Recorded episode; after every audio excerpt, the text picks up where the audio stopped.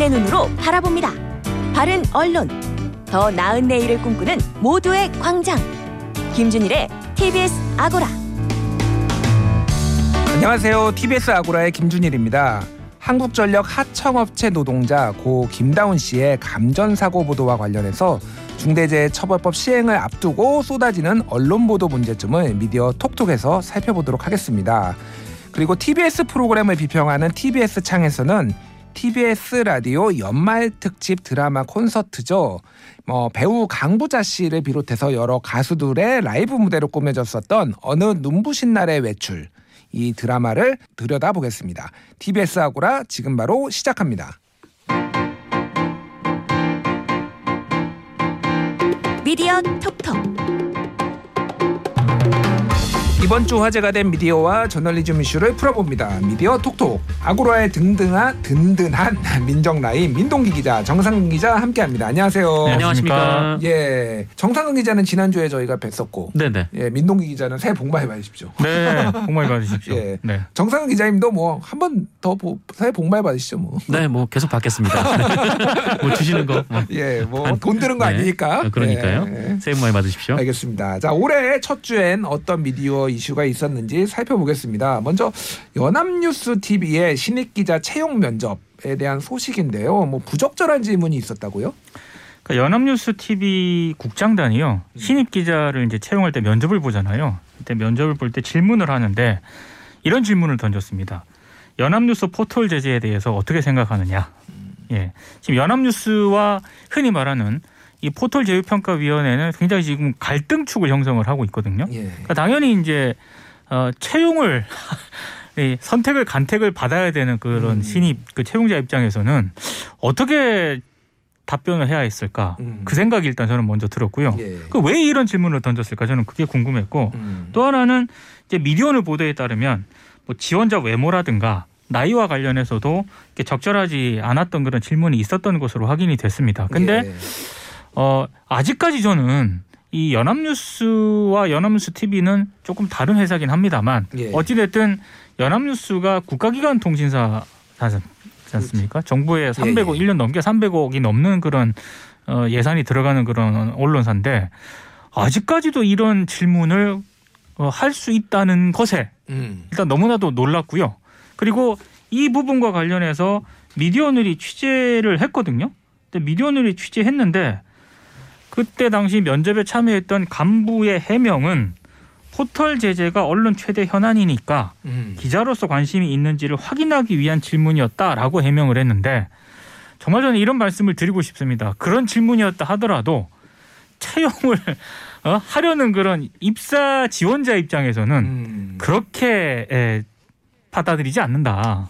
그 누구보다도 그걸 잘 아실 것이다. 혹시 이런 거 아니었을까요? 자, 연합뉴스 포털에 제, 어, 그 제재받은 거 어떻게 생각하십니까? 그러면 지원자가 어, 연합뉴스가 문제가 있어서 이거는 포털이 잘한 조치라고 생각합니다. 음, 자네는 정의로운 지원자고 자네를 기자로 뽑겠네. 혹시 뭐 이런 복선이 깔려있었던 거 아닐까요? 어떻게 어, 정상 기자 어떻게 보세요? 복선이 아니라 그건 반전이죠. 아, 그런 거였으면 좋겠지만 뭐 있을 수 없는 이야기라고 생각을 하고요.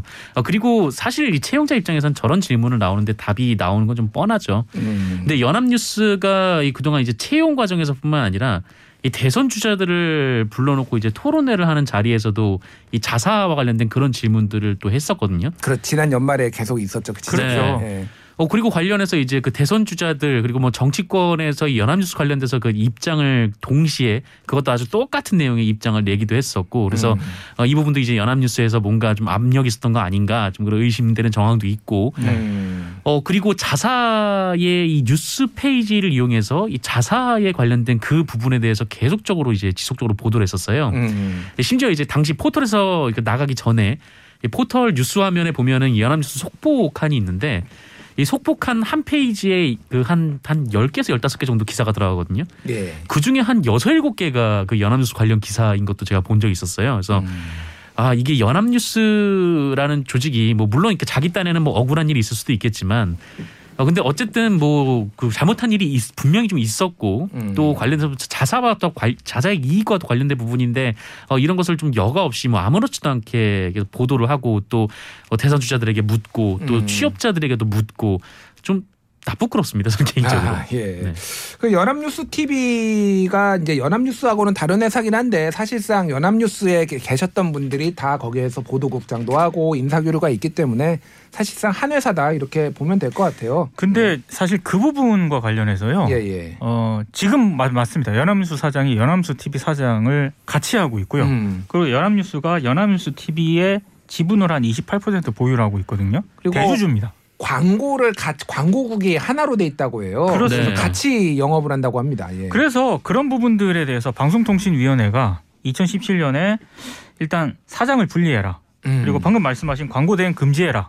그리고 직원들을 연합뉴스가 연합뉴스 티비에 파견을 하거든요. 예, 예. 이런 부분들도 좀 해소해라. 이렇게 권고를 했는데 음. 이게 아직까지 시정이 안 되고 있습니다. 그렇군요. 예. 연합뉴스 티비가 이래저래 문제가 있네요. 일단은 제가 저도 출연하고 있어서 여기 제가 근데 사실은 그렇게 따지면은 깔 수 있는 언론사가 없습니다. 그렇죠. 여기저기 하도 많이 출연하고 있어가지고 제가 아니, 제가 이런 말씀 안 드리려고 했는데 네. 그 면접에 참여한 그 간부급들 있지 않습니까? 예, 예. 거기 개인적으로 아시는 분이 있습니다. 아 그래요? 예. 예. 근데 이런 말씀을 진짜 꼭 드려야겠네요. 예. 예. 그런 질문 던지시는 거 아니에요. 예. 그러면 우리가 다 어떻게 보면 한 다리 건너서 다 알지만은 우리가 또 엄정하게 방송을 해야 되지 않습니까? 음. 지금 연합뉴스 티비 그 노조 지회에서도 지금 문제가 있다 이렇게 얘기를 한 것 같아요. 네.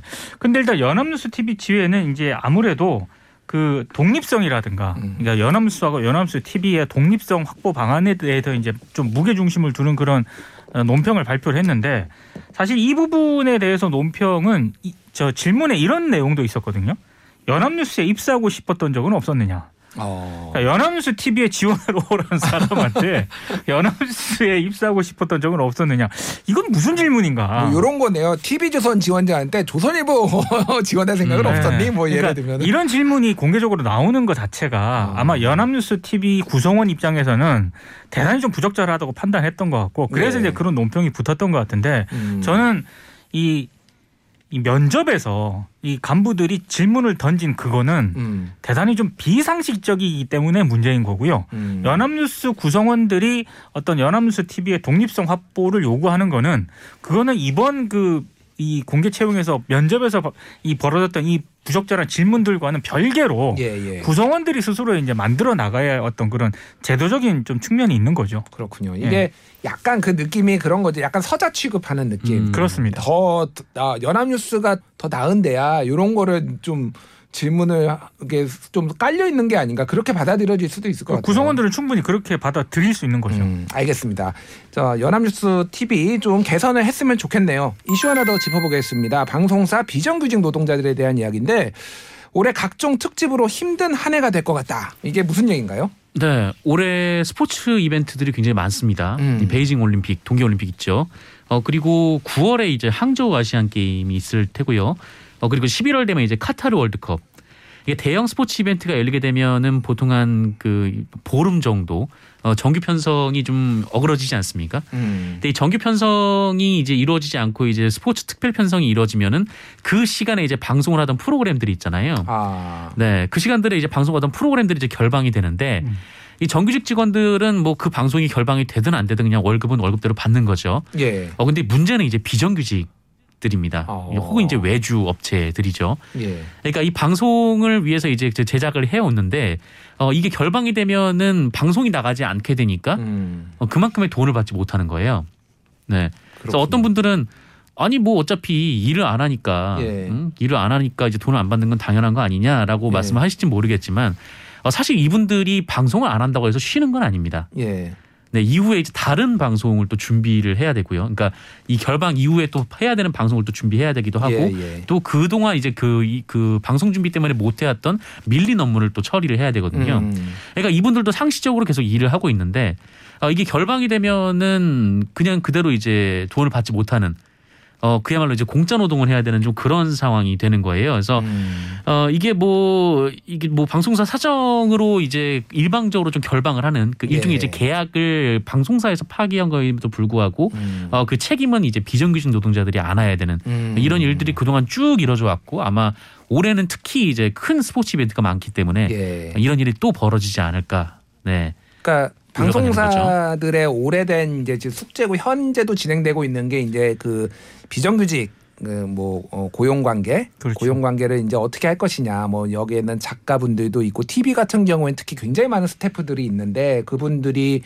어 일방적으로 좀 계약 관계에 있다라든지 방금 말씀하신 것처럼 결방이 되면은 그냥 본인들의 잘못도 아닌데 뭐 돈을 못 받는다든지 그게 그래서 올해도 화두가 될 것 같고 사실은 전체 그 대한민국 언론사에서 처음으로 티비에스가 작가분들을 이제 정규직으로 전환하는 거가 박원순 시장 때 있었잖아요. 네네. 그게 지금 최근엔 케이비에스에서도 약간의 그런 움직임이 있다라고 합니다. 신임 사장이 김유철 사장이 그 작가들의 근로자성을 좀 고려를 해가지고 뭐 고용을 하겠다 뭐 이런 얘기까지 나오나 봐요. 사실 어떻게 보세요? 저는 네. 이 방송사들이 특히 이 비정규직 문제에 대해서는 음. 좀 적극적으로 나설 필요가 있는 게 조금 결이 다른 얘기이긴 합니다만 각 언론사, 방송사, 뭐 회장, 사장 이런 음. 경영진들이 신년사 다 발표했잖아요. 예.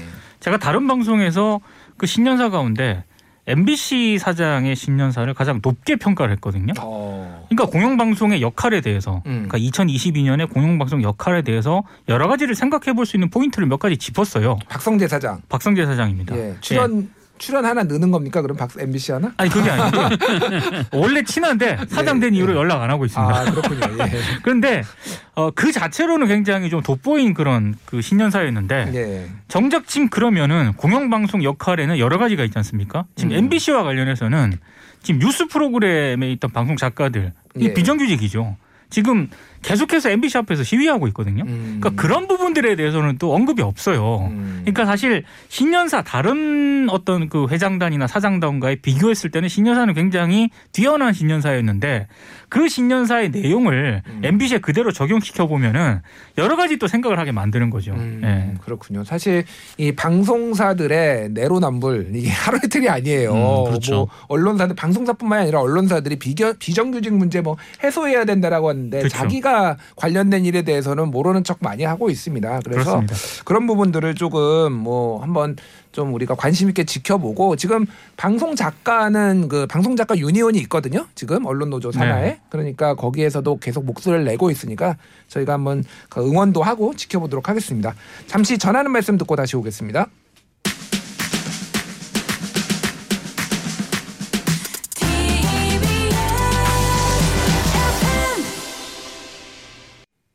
티비에스 아고라 저는 김준일이고요. 오늘 미디어 톡톡 정상근 민동기 기자와 함께하고 있습니다.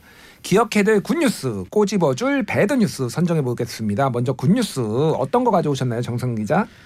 네, 어 이제 신년 초니까요. 음. 이렇게 조 그 굿뉴스는 좀 마음 따뜻한 소식, 그리고 배드뉴스는 좀 마음이 아픈 소식. 그러니까 보도가 잘 됐다 안 됐다가 아니라 전 이번 주는 좀 이렇게 가져왔는데. 예, 예. 어 굿뉴스는 이게 그 지난 사 일에 보도가 나왔던 겁니다. 음. 이제 그 일 자체는 이제 지난해 십이월 삼십일에 있었고요. 이 충남 공주에서 한 그 파출소 지구대가 있는데요. 음. 어 이 지구대 앞에 그 어린이 두 명이 어, 가방을 하나 놓고 이제 쏜살같이 도주. 아, 네, 합니다. 잡아야죠, 그럼 빨리 덜미를 딱 잡아가지고 끌고 와야 되는 거 아닙니까? 경찰 아저씨들이 이제 그걸 보고 이제 잡으려고 뛰쳐나갔죠. 근데 아이들은 어. 이미 사라졌고, 예. 어, 그래서 가방이 하나 놓여 있었는데 그 가방을 열어보니까 어, 저금통 세 개 그리고 편지가 하나 있었던 거죠. 어. 어, 이 저금통을 이제 열어보니까 이 저금통에 이제 한 백만 팔천사백삼십 원. 백만 원이요? 네, 네 금액이 크더라고요. 오. 백만 팔천사백삼십 원이 들어 있었다라고 예. 합니다. 그리고 어, 그 편지를 읽어보니까 음. 사실 이거 게임기 사려고 모아놓은 돈인데 예. 어려운 사람들을 돕고 싶어서 놓고, 놓고 간다. 어. 네, 이렇게 써 있었다라고 해요. 그래서 그 우리나라 경찰의 또 수사력이 있지 않습니까? 예. 찾았습니다. 통, 통신조회 했나요 혹시? 통신조회 잘하잖아요. 예. 어, 통신조회 누군지를 알아야 이제 그것도 통신조회가 아, 가능한데 예. 누군지 모르긴데 그 저금통에 이름이 써 있었다 그래요. 아... 어, 그래서 이제 주변 학교에 이제 물어보니까 그 예. 학교 학생이 맞았던 거죠. 아... 알고 보니까 이 두 어린이가 형제인데 이 년 넘게 이 돈을 모았다고 해요. 그래서 아마 뭐 세뱃돈도 모으고 뭐 중간중간 뭐 어른들로부터 받는 용돈도 모으고 그랬겠죠. 예. 어 그렇게 모아가지고 이제 게임기를 사려고 했는데 어 이제 다 모아놓고 보니까 음. 그냥 좀 그 어려운 분들을 돕고 싶다라고 해서 어 그러니까 아이의 아버지가 음. 그러면 이제 가서 그게 몰래 좀 드리고 와라라고 얘기를 했던 모양입니다. 그래서 예. 아이들 둘이 그 가방에 이제 저금통을 담고 파출소에 그 가방을 놓고 그냥 어. 그대로 도주를 한 거죠.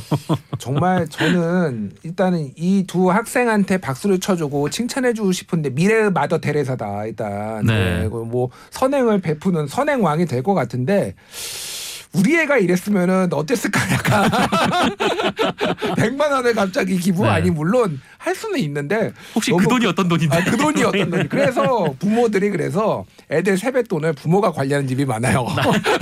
아니 근데 그 아이 부모님까지 인터뷰를 했더라고요. 아 그래요? 근데 그 예. 부모님은 의연하게 뭐 어... 예, 이렇게 인터뷰를 하는 걸로 봐서 예. 역시 이제 부모가 자식 교육을 잘 시키면 음. 아 자식들이 이렇게 되는구나. 음. 예. 네, 좀 그런 걸 좀 느꼈습니다. 예, 네. 뭐 농담한 겁니다. 농담한 네. 건데 아, 이런 일이 흔치가 않아, 않고 사실은 애들인데 백만 원은 좀 워낙 금액이 크니까 아, 오, 매우 큰 돈이죠. 그러니까요. 어른에게도 큽니다. 네. 아, 어른한테도 커요. 그럼요. 예. 네. 예. 뭔가 엄청난 돈을 이제 기부하려는 마음들이 있는데 음. 뭐 그것보다는 이렇게 좀 모으고 모은 돈을 그러니까 뭐 음. 소액이지만 이렇게 좀 나눠 쓰는 좀 예. 그런 마음들이 좋은 것 같습니다. 저도 좀 뭐 소액이라도 기부를 하러 가야 되겠네요. 알겠습니다. 자 민동기 기자가 뽑아온 굿뉴스가 제가 이 대본을 보니까 정상근 기자가 뽑아온 배드뉴스하고 같네요. 이게 저희 역사상 처음인데 역사가 되게 짧, 짧지만은 네. 굿뉴스가 겹친 적은 있거나 그렇죠. 배드뉴스가 겹친 적은 있는데 하나는 굿뉴스 하나는 배드뉴스인데 이 겹쳤다. 이게 어떤 건가요 이게? 아 어, 이게 이제 그 엠비씨가 지난 네. 일월 삼일 그 뉴스데스크에서 보도한 그런 리포트입니다. 음. 어, 한국전력의 하청업체 노동자 김다운 씨가 이만 이천 볼트 특고압 전류에 감전된 뒤에 한동안 전봇대에 이렇게 매달려 있다가 아. 예 치료 끝에 숨지는 그런 사고가 이제 발생을 했고 이게 사실 발생한 건 지난해 십일월이거든요. 예. 이게 뒤늦게 알려진 겁니다. 음. 근데 이제 제가 이 자체가 이 자체만 놓고 보면 엄청나게 안타까운 소식이죠. 근데 이제 엠비씨 보도를 어느 정도 좀 한계가 있긴 하지만 좀 이거는 굉장히 좋은 보도다라는 점을 좀 저는 평가를 한 부분은 일단 음. 보통 이런 사건 사고 위주로 사건이 만약에 발생을 하면은 일회성으로 보통 우리 언론들이 많이 소비를 하거든요. 예. 사건 사고 위주로 접근하는 경우가 굉장히 많습니다. 음. 이번에도 약간 그런 경우 다른 언론사들이 좀 있었는데 근데 엠비씨 같은 경우에는 일단 일월 삼일 뉴스데스크에 이거 이 소식을 헤드라인으로 머릿 기사로 음. 일단 보도를 했고요. 예. 어, 그리고 이날 하루에만 그친 게 아니고 추가적인 보도를 계속해서 어, 하청업체 문제라든가 위험에 외주한 문제라든가 원청인 한국전력에 어떤 문제가 있었는가 이런 부분들을 끊임없이 이제 지속적으로 연속적으로 보도를 했거든요.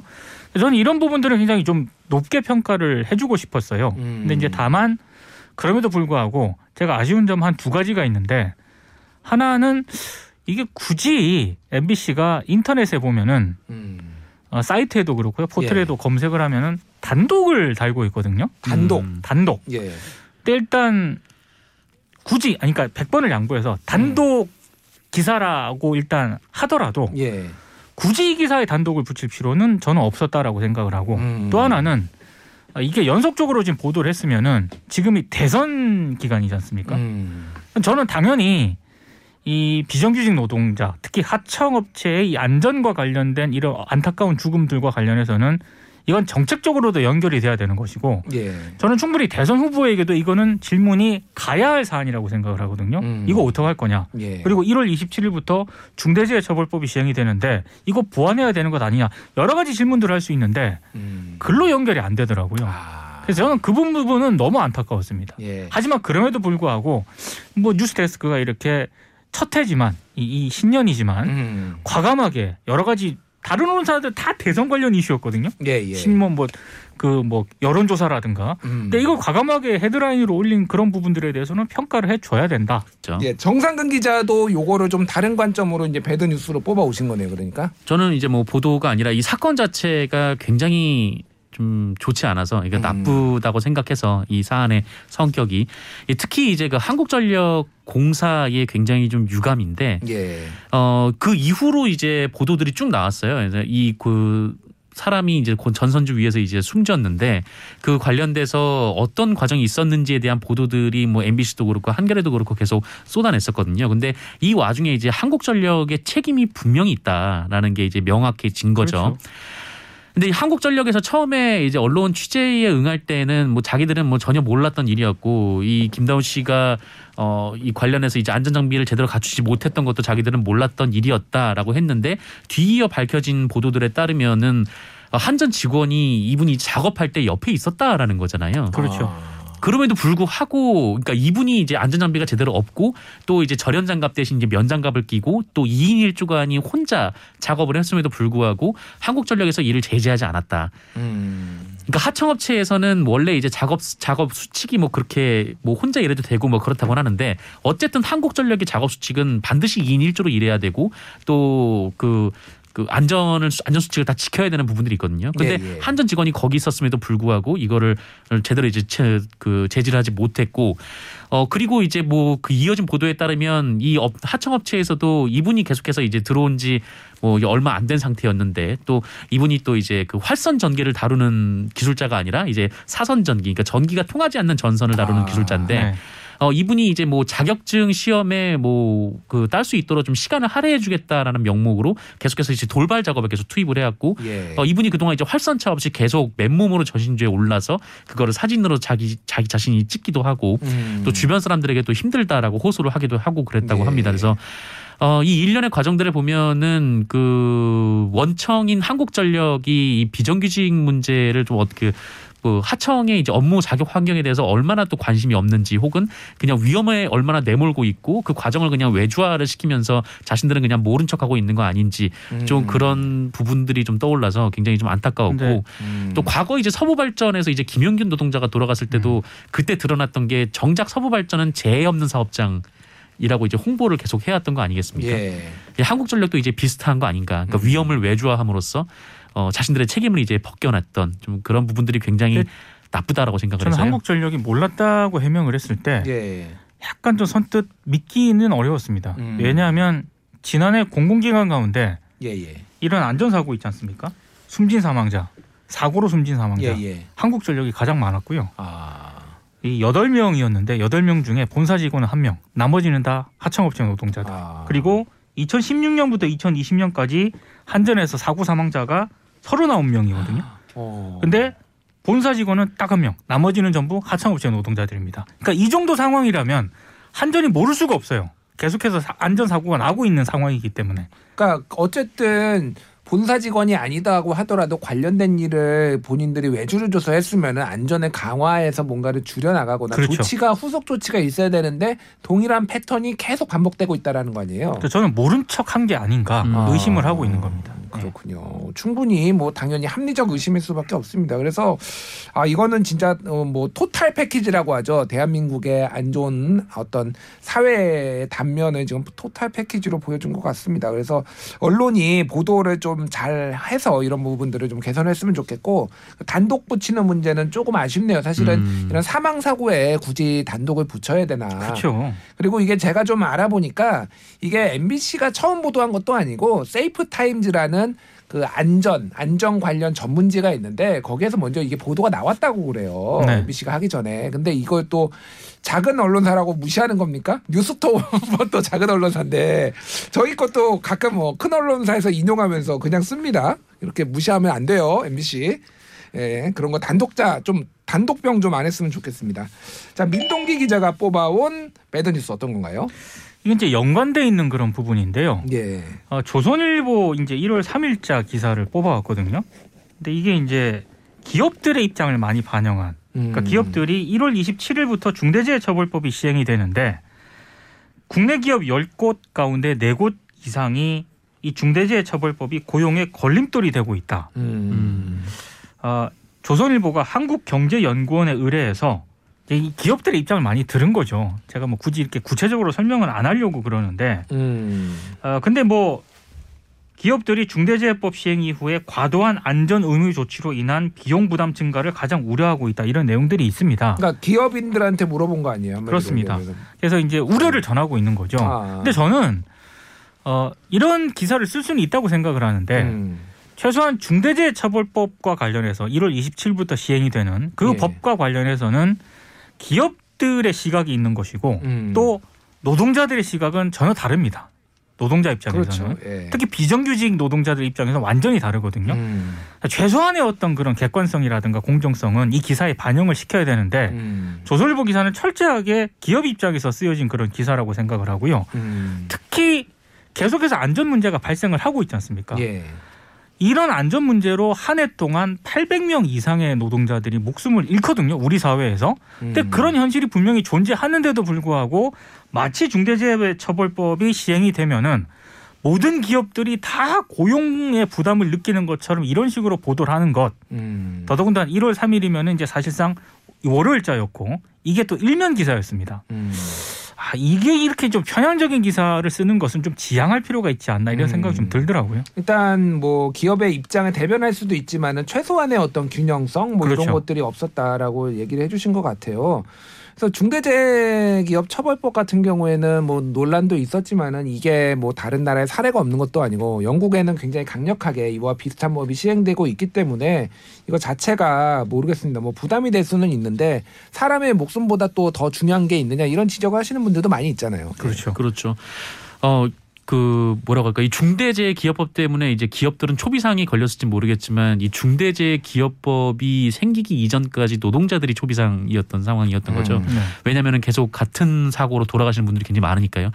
이 사고 유형이 굉장히 좀 단순해요. 그러니까 어, 그 단순하고 이제 반복적인 것들이 많아요. 그러니까 공사 현장에서는 떨어져서 사망하시는 분들이 굉장히 많은데 음. 그 원인이 다 똑같거든요. 예. 그 안전장치가 제대로 갖춰져 있지 않았던 부분들이 굉장히 많아요. 그런 음. 사고로 한 해에 몇 분이 돌아가시는데 어, 그러니까 뭐 이런 부분에 있어서는 그냥 안전장치만 제대로 확인하고 그 다음에 그 관리자가 와가지고 안전장치가 잘 걸려 있는지 또 그 밑에 이제 안전 그 만약에 떨어진 사고를 대비해서 뭐 여러 가지 이제 겹겹의 안전장치가 이제 포함이 돼 있는지 이런 것들을 점검하고 작업을 투입하라라는 거거든요. 음.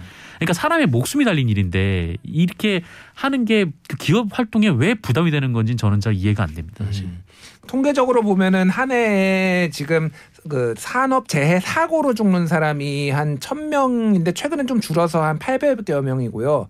그리고 재해로 재해가 아닌 질병으로 죽는 사람이 한 천 명 정도 돼서 그렇죠. 대략 보면은 한 해 이천 명 정도. 그러니까 매일같이 여섯 명씩 죽는 거예요. 우리나라는 네. 그 산재 신고율이 다른 오이시디 국가에 비해서 굉장히 낮습니다. 낮습니다. 네. 네. 산재 발생률은 낮은데 사망은 제일 많아요. 음. 이게 뭐냐면 산재를 신고하지도 못하는 그 다 재해들이 굉장히 많다라는 겁니다. 예. 그러니까 그냥 일반적으로 다치는 경우, 그러니까 산업하는 그 산업 활동 과정에서 다치는 경우 이런 경우에는 아예 산재로조차 신고도 안 한다라는 거거든요. 음. 그러니까 왜 지침이 안 지켜지느냐, 예, 예. 왜 이렇게 안전 장비를 안 갖추느냐.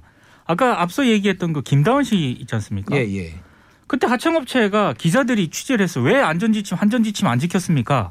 하청업체 음. 하는 얘기가 십삼만 오천 원짜리 단순 공사라서. 그 이 인 일 조로 꼭 해야 되냐 이런 음, 얘기를 하거든요. 음. 그러니까 이게 안전과 목숨, 생명과 직결된 문제라는 생각보다는 이익, 돈 이 문제로 접근하는 거죠. 음. 이 인식부터 좀 바꿔야 됩니다. 알겠습니다. 이런 부분에 대해서 또 언론이 많이 지적을 해줘야지 사회가 변화하지 않을까 합니다. 올해 또 한국 언론들이 또 중대재해처벌법이 이제 시작이 됐으니까 많은 관심을 기울였으면 좋겠습니다. 지금까지 미디어 독톡 정상근 민동기 기자와 함께했습니다. 감사합니다. 고맙습니다. 고맙습니다. 당신이 있는 곳에 티비에스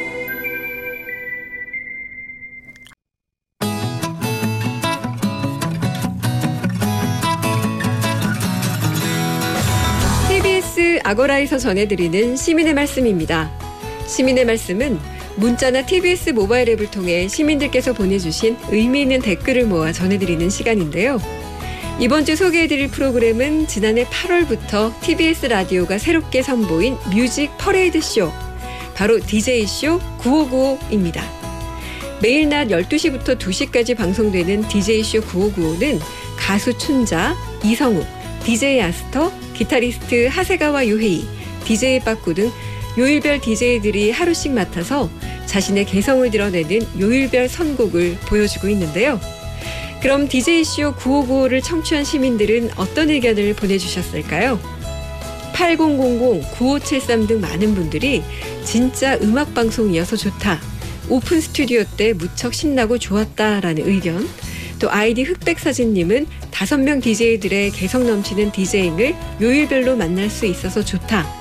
그 밖에도 사오공공 아이디 삐에로님 등 많은 분들이 처음에는 낯설었는데 들을수록 매력있다.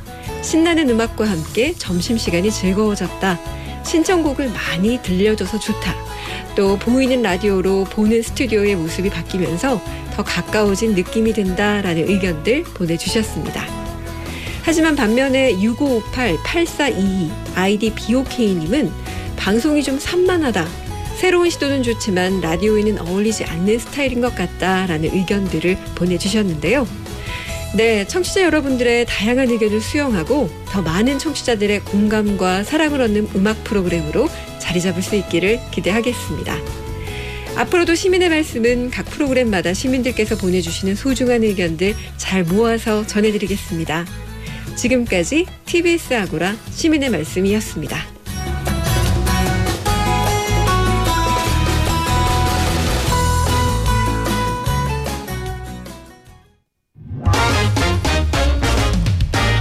티비에스의 창. 투명한 창을 통해 티비에스 프로그램을 바라보고 날카로운 창의 끝으로 분석하는 티비에스의 창. 이 시간을 알차게 꾸며주는 민주언론시민연합 김봄빛날의 활동과 함께합니다. 안녕하세요. 안녕하세요.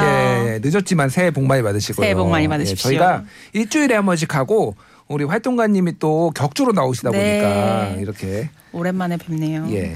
야, 오늘 자세히 들여다볼 프로그램은 티비에스 라디오 연말 특집 드라마 콘서트 어느 눈부신 날의 외출입니다. 어, 어느 눈부신 날의 외출. 어, 이 프로그램은 배우 강부자 씨 그리고 윤주상 씨 그리고 가수들의 라이브 무대로 구성된 특집 어, 드라마 콘서트인데요. 지난해 십이월 삼십일일 저녁 아홉 시에 연말 특집으로 방송이 됐습니다. 자, 어떻게 들으셨어요? 네. 어, 굉장히 따뜻한 가족애를 잘 전하는 라디오 드라마로 들으면서 가슴이 몽글몽글해지더라고요. 어. 연말에 굉장히 잘 어울리는 방송이었다고 생각을 했고, 라디오를 듣는 내내 저는 그 해화 대학로에 와 있는 기분이었어요. 음. 가족 영화 말고 굉장히 연극 한 편을 들은 기분이었다, 이렇게 예, 말씀드릴 예. 수 있을 것 같은데요. 다른 라디오 채널하고 좀 비교를 해봤을 때도 제대로 좀 연말맞이 특집을 했다라고 볼 수 있습니다. 제가 십이월 삼십일일에 다른 라디오 채널들은 어떤 프로그램을 했을까, 이제 지상파 삼 사 채널 그리고 씨비에스하고 비비에스까지 좀 한번 같이 확인을 해봤는데요. 예. 물론 뭐 각 라디오마다 기존 프로그램에서 연말 특집으로 뭐 프로그램을 조금 더 특별하게 꾸민 부분은 있었지만, 이렇게 연말 특집이라고 해서 새로 뭐 편성을 하거나 해가지고 좀 들을 거리를 알려줬던 거는 확인해봤을 때 티비에스랑 비비에스 요 정도 좀 확인을 해볼 수 있었어요. 음. 그래서 좀 더 연말 특집으로 청취자하고 함께 연말을 맞이한다라는 축제 분위기를 좀 잘 낸 건 티비에스였지 않았나라고 생각합니다. 그렇군요. 저희가 티비에스 프로그램이라서 하는 게 아니라 사실을 전달해드리는 네, 겁니다. 그렇습니다. 오해하시면 안 돼요. 예. 자, 일단 드라마 콘서트 어느 눈부신 날의 외출 못 들으신 분들이 많으실 거예요. 네. 그래서 일단 한번 들어보고 얘기를 나눠보도록 하겠습니다.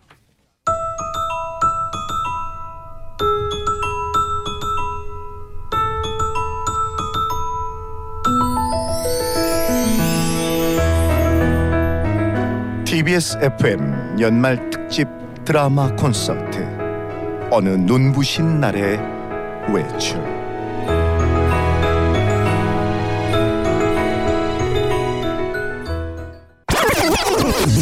할아버지 생신 축하드려요. 저희 좀 있으면 도착하니까 빨리 만나요. 할아버지 할머니 사랑해요. 아이고 아이고 아이고 이뻐라 이뻐라. 누구요? 아유, 우리 귀여운 소녀네요. 응, 뭐래? 할아버지 생신 축하한대요. 그리고 사랑한다네요. 좋겠소, 소녀한테 사랑받아서. 늦어서 미안하니까 지혜미가 시켰구만 뭘. 애들 곧 도착한다니까요. 다시 갑옷 입으세요. 아이고 벗으랬다 입으랬다 참 귀찮게 한다 정말. 아이고, 아이고. 그 좋은 날 그 귀찮다 소리 좀 그만하시오. 내 생일이요, 당신 생일이지. 그 나이에도 애기처럼 챙겨주는 마누라 있지, 생일이라고 총출동하는 자식들 있지. 얼마나 좋소. 아이고 알았어, 마스크 쓰고 얼른 내려가자고. 아유, 그래요 그래요. 가만있어. 내가 마스크를 어디다 뒀나. 가만있어. 나이 더 들면 서글플거야 서산의 노을처럼 서글플거야. 음, 얼씨구 서방님 생일자고 노력가정 절로 나와. 왜 듣기 싫어요? 나이 더 들면 외로울 거야. 길 잃은 강아지처럼 외로울 거야. 사랑하는 당신이 사랑하는 당신이 곁에 있어도 서럽고 외로울까. 손 꼭 잡고 놓치지 않아도. 예, 방금 들어보셨겠지만 배우 강부자 씨하고 윤주상 씨가 진짜 부부처럼 한, 한 오십 년 사신 부부처럼 이렇게 대화를 하셨고, 가수 진성 씨 그리고 조항조 씨 노래가 이제 어우러졌고, 그리고 프로그램 마지막에는 이제 일반 시민의 인터뷰까지 이제 네. 나와요. 어 저는 이런 구성을 좀 잘 못 본 것 같은데 어떻게 보셨어요? 그 구성은? 적절한 구성이었다고 들으면서 생각했어요. 몰입하는데 음. 굉장히 많이 도움이 됐고요.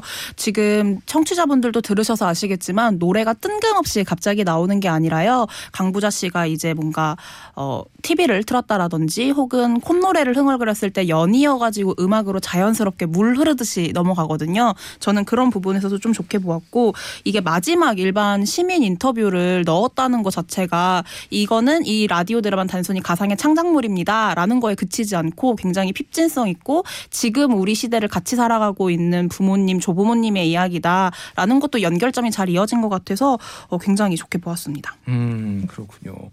이게 사실 이렇게 대화를 이렇게 뭐라고 해야 되는 뭔가 잔잔한 거잖아요. 음, 네. 이런 거를 그냥 계속 듣다 보면 좀 지루할 수도 있을 것 같아요. 좀 어떻나요? 저는 청취를 하면서 지루하지 않았는데, 만약 이거를 다른 사람한테 설명할 때 이게 어떤 라디오 드라마인데? 라고 했을 때 어, 노부부가 둘이 나와가지고 거의 구십구 퍼센트 둘만의 대화로 이루어지는 라디오 드라마야 라고 설명을 한다면 음. 어, 지루할 것 같은데? 안 듣고 싶은데? 라고 안 듣고, 생각. 안 듣고 싶어요. 솔직히 죄송한데. 아니, 그렇게 생각하실 수 있겠지만 우선 음.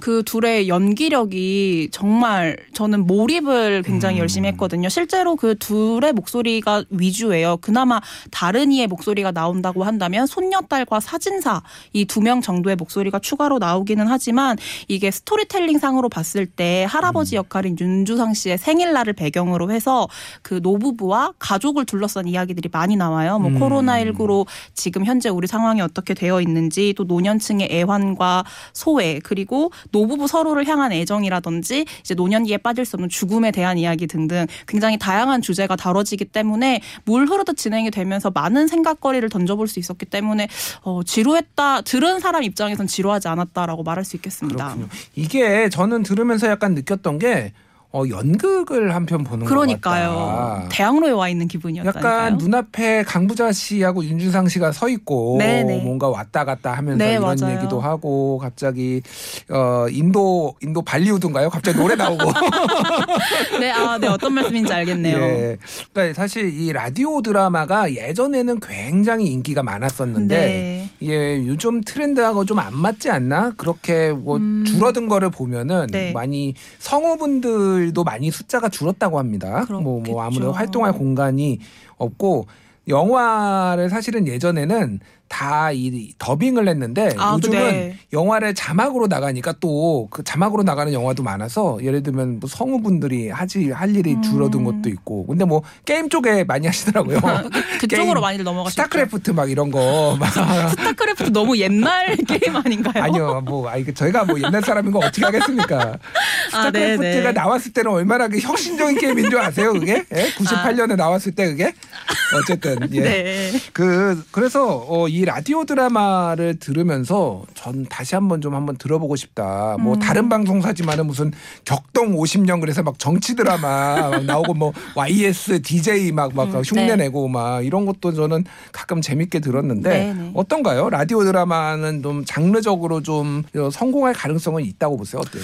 저는 우선 네. 얘기를 해보면 라디오 드라마를 지금 다시 한다면 충분히 성공해 볼 수 있다라고 생각을 하는 게요. 음. 앞서서 지금 좀 라디오 드라마처럼 성 성우분들이 나와서 하는 게 뭐 어떻게 보면은 그 많이들 노래로 알고 있는 버글스 노래의 그 비디오가 라디오스타를 죽였다 이런 거를 비유로 들어가지고 비디오 키덜 라디오스타. 네, 예, 네. 예. 그렇게 얘기를 하면서 뭔가 라디오 자체 산업이라든지 라디오 드라마가 굉장히 내리막길로 갔다라고 말한다면 음. 그게 예전 한 오 년 전, 십 년 전으로 따지면 사실이라고 볼 수 있겠지만 최근에 들어서는 라디오뿐만 아니라 오디오 산업으로 넓혀봤을 때는 지금 다시 굉장히 각광을 받고 있어요. 음. 실제로 조금 예를 들어보자면은 이게 글로벌 투자은행 골드만삭스는 전 세계 오디오 콘텐츠 시장 관련 보고서에서 오디오 시장 규모가 이천십구 년에는 이백이십억 달러, 이게 우리나라 돈으로 하면 이십팔조 팔천육백억 원인데 여기에서 이천삼십 년에는 칠백오십삼억 달러가 음. 이제 성장할 것으로 전망을 했고요. 네. 국내 오디오 시장도 마찬가지로 글로벌 리서치 기관인 스태티스타는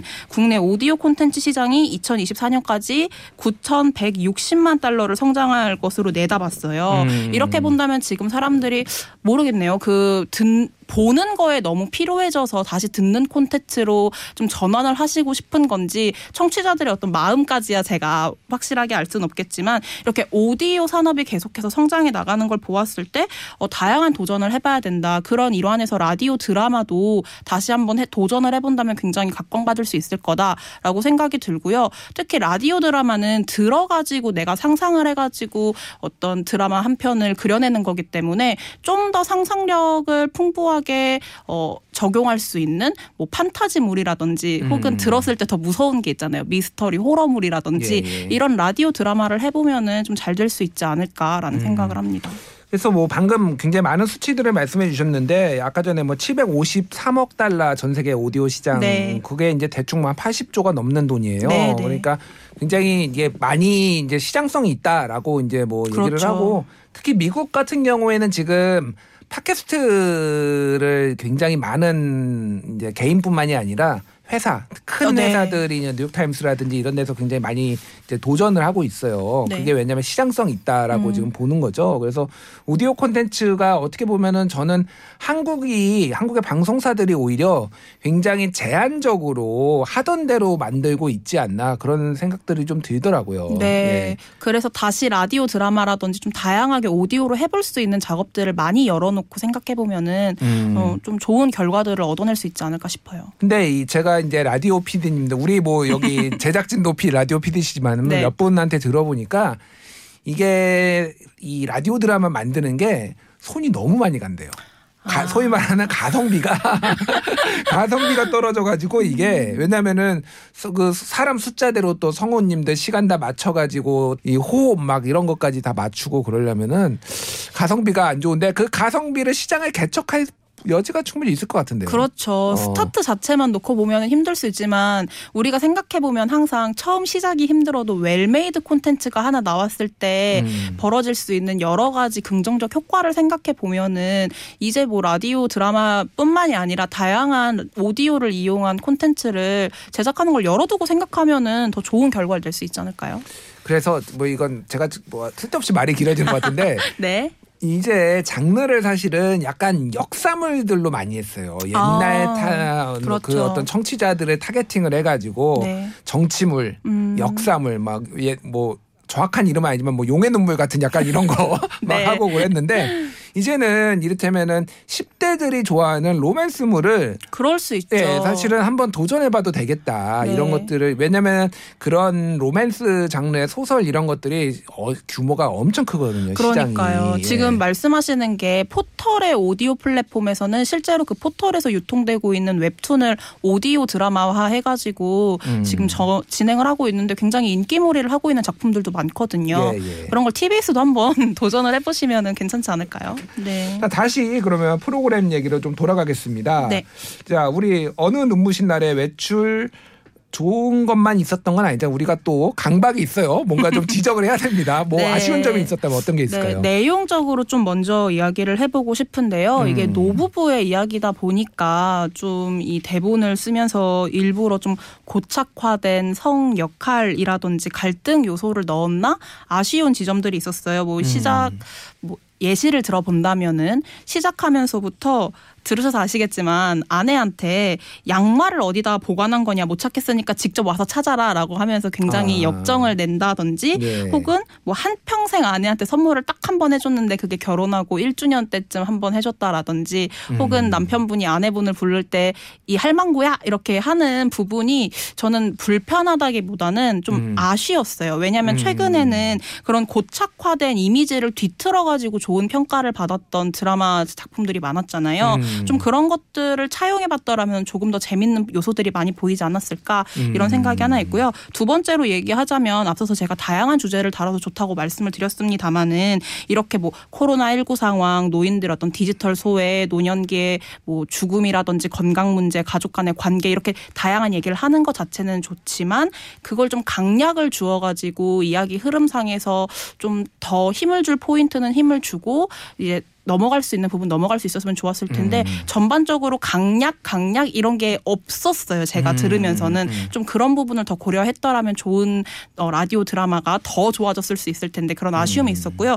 이게 다시 듣기가 지금 안 되고 있거든요. 예. 이게 오디오 콘텐츠가 정말 좋은 작품인데 음. 한 번 듣고 끝나니까 유튜브로도 지금 나오지도 않고 뭐 음. 티비에스 다시 듣기로도 불가능한 상황이어서 예. 아 이거를 왜 지금 다시 듣기가 안 되고 있는가 자체에 대해서 좀 아쉬움이 있었어요. 알겠습니다. 일단은 그 앞부분 첫, 처음에 대해서 어, 제 의견을 좀 드리자면은 소위 말하는 이제 정치적 올바름에 대해서 콘텐츠에 어디까지 적용을 할 것인가가 네. 상당히 전 세계적으로도 이슈예요. 어떻게 보면 개연성 있게 묻어나느냐 안 묻어나느냐가 좀 관건인 것 같아요. 그래서 예를 들면은 이 할망구야.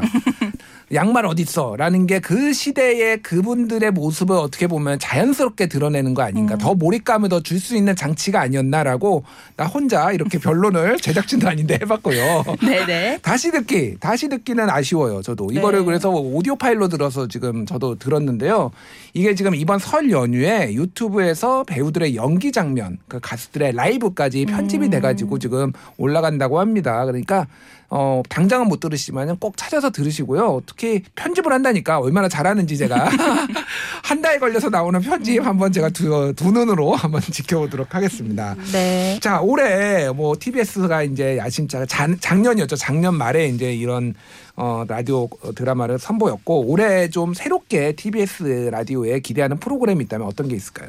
저는 우선 전반적으로 티비에스에 올해 좀 기대하는 바를 좀 말씀드리고 싶은데요. 음. 수많은 라디오 청취자들에게 시사 라디오 채널하면 어디가 가장 좋으실까요? 뭐 유명할까요? 라고 했을 때는 티비에스를 십중팔구는 꼽을 거라고 생각을 해요. 음. 이제 뭐 김어준의 뉴스 공장을 시작으로 해서 굉장히 시사 맛집들이 많은 채널이다라고 알려져 있는데 물론 뭐 전 잘하는 거는 잘 계속 끌고 가되 좀 음. 새로운 장르 앞에서 우리가 이야기했던 라디오 드라마 같은 것도 다양한 시도를 해보면 좋겠어요. 이게 앞서 말씀하신 것처럼 너무 돈이 많이 들고 힘들 수 있습니다라고 하신다면 단막극 형태로라도 몇 번 진행을 해보고 청취자들 음. 반응을 한번 볼 수 있는 기회라도 만들었으면 좋겠다라는 생각이 들고요. 저는 이제 시민 참여형 라디오에서도 좀 더 파이를 키웠으면 좋겠다라고 말씀을 음. 드리는데요. 지금 진행하고 있는 우리 동네 라디오처럼 뭔가 마을 미디어 활동가들이 함께 만드는 라디오가 조금 더 성황을 하고 좀 더 파이가 키워져야 티비에스가 내거는 시민의 방송이 되는데 또 한 발짝 다가갈 수 있지 않을까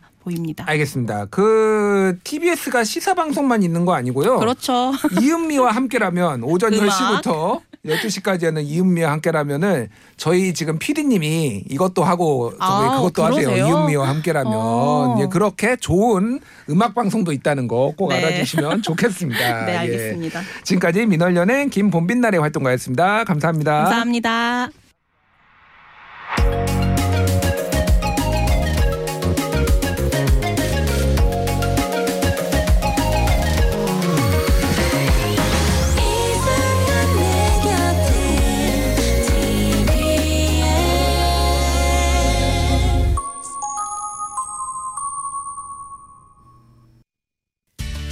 미디어 비평 전문 프로그램 티비에스 아고라에서는 여러분의 의견을 기다립니다.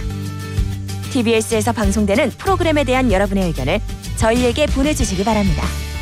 티비에스 홈페이지에서 티비에스 아고라 프로그램 게시판을 이용하시거나 방송 중에 유료 문자 샵 공구오일로 남겨주실 수 있습니다. 문자 참여는 단문 오십 원, 장문 백 원의 정보 이용료가 부과됩니다. 청취자 여러분의 소중한 의견을 기다립니다.